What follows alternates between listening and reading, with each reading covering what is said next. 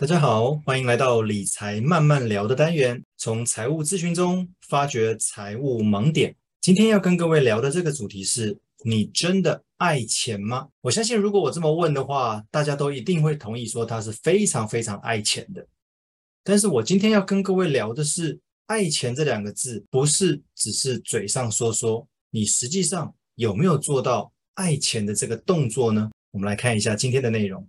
这么问好了，如果我们的生活离不开钱，为什么我们不去正视钱这件事情？相信我们每天早上睁开眼睛起床之后开始过的每一刻的生活都跟钱会有关系，无论是吃喝玩乐、食衣住行，每一样都跟钱会有关联。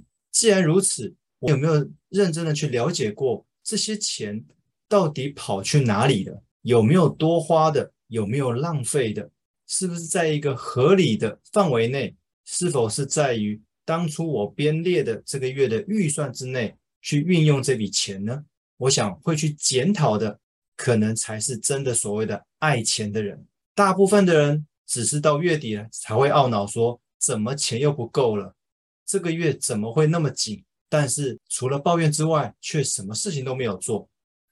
这个是我们常常在财务咨询上面会遇到的一些问题。《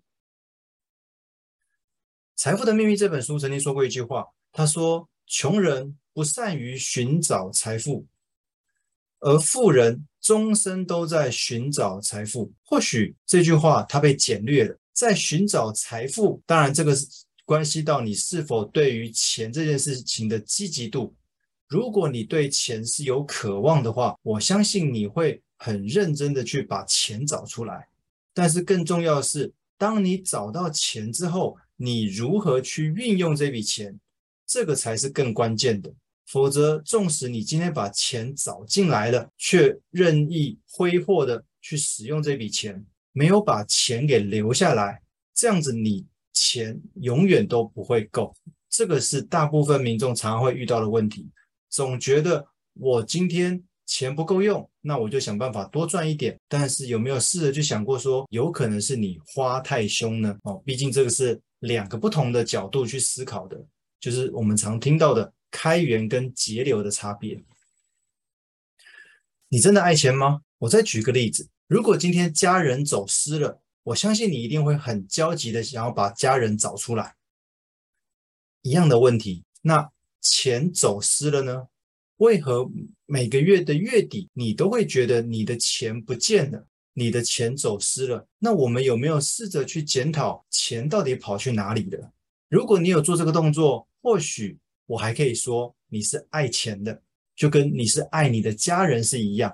如果你没有做这个动作，你就只是嘴上说说，但是下个月又重复的一样的事情，到了月底又一样出现资金不够的问题，因为你从来就没有想办法把它找回来，所以才会到了月底总是觉得自己在吃土。理财理财到底什么是理财？理财严格说起来应该是管理财务，它的步骤有四个。第一步，赚钱，你当然要有收入才有办法做后续的运用，所以这里面包含了可能是你的薪资收入，可能是你的被动收入。第二步不是花钱哦，第二步其实是存钱，把钱存下来，这件事情很重要很基本，但是很多人都忽略了这一步。第一步的赚钱之后，常常第二步变成花钱，但是实际上第二步应该是要存钱，因为你如果不存的话，难道你想工作一辈子吗？到了第三步才是花钱，存完了剩下的才拿去花用。花钱应该难不倒你吧？我相信花钱这件事情大家都应该很熟悉很熟练才对。重复一次，第一步是赚钱，第二步存钱，第三步花钱，这个才是真正的整个管理财务的流程。当然你可能会想，我的钱到底有没有有效运用，到底有没有去到它应该去的地方，那就会出现所谓的第四步管钱。所谓的管钱就是做你自己的人生财务长。或许你在公司只是一个小职员，只是一个中阶主管，但是请各位试着做自己的人生财务长，先管理好自己的钱，未来才有机会管家里面的钱，甚至于协助身边的朋友，甚至你的客户去管理他们的资产。所以先从自己做起，把自己的钱管好。所以理财这件事情，它的范围很广，管理财务所有的每一个小步骤，先从自己做起，才有机会慢慢的让你的财富能够稳健的增长。《财富的秘密》这本书又提到另外一件事，他说钱是一个喜欢群居的东西，当他们积少成多，成千上万的金钱就会发挥巨大的力量。从小钱开始累积，我常常说存钱这个事情从少开始，少代表两个意义，第一个，越年轻开始越好，第二个，从小钱开始。我相信每一个大钱它在过去都是从小钱开始累积的，当你累积到了一定的资金，开始去做投资，开始做理财，才有机会加速把这个资产放大。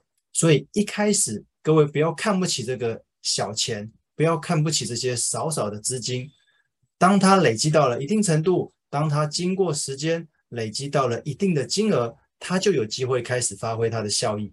过去你知道很多理财的观念，但是你都做不到。如果可以的话，试着除了知道这些观念之外，尝试做做看。如果喜欢我的频道，欢迎订阅，我将不定期跟各位分享这些我在财务咨询上面发掘到的一些理财盲点，希望各位会喜欢，谢谢。